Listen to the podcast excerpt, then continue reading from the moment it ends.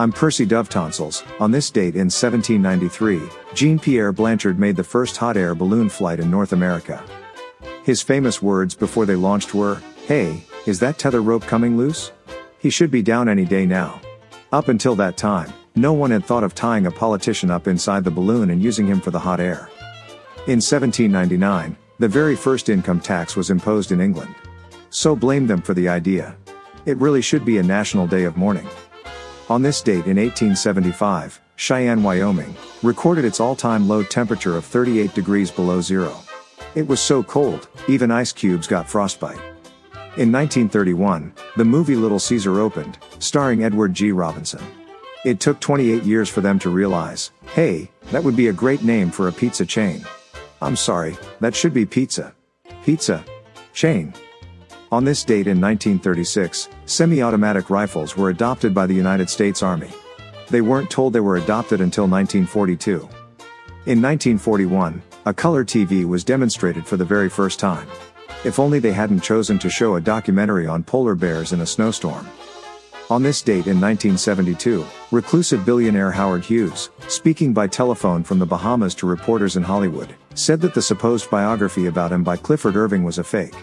Back in the days before fake news, we did fake books. On this date in 1985, the United States Supreme Court ruled that if you're late filing your taxes, you can't blame it on your accountant or anyone else. So, someone thought of trying that way before you.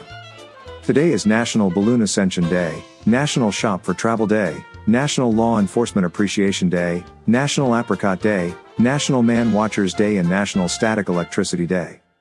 Tomorrow, January goes into double digits.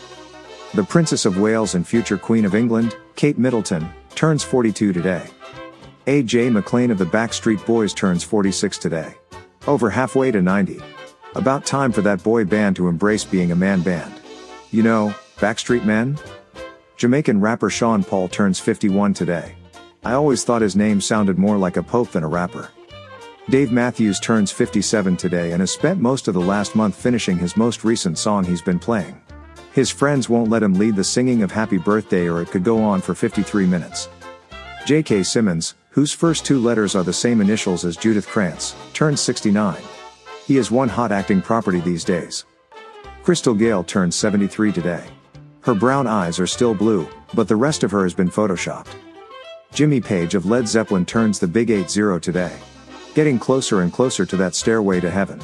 You know, it's been a long time since he rock and rolled. Well, Okay, maybe a few hours.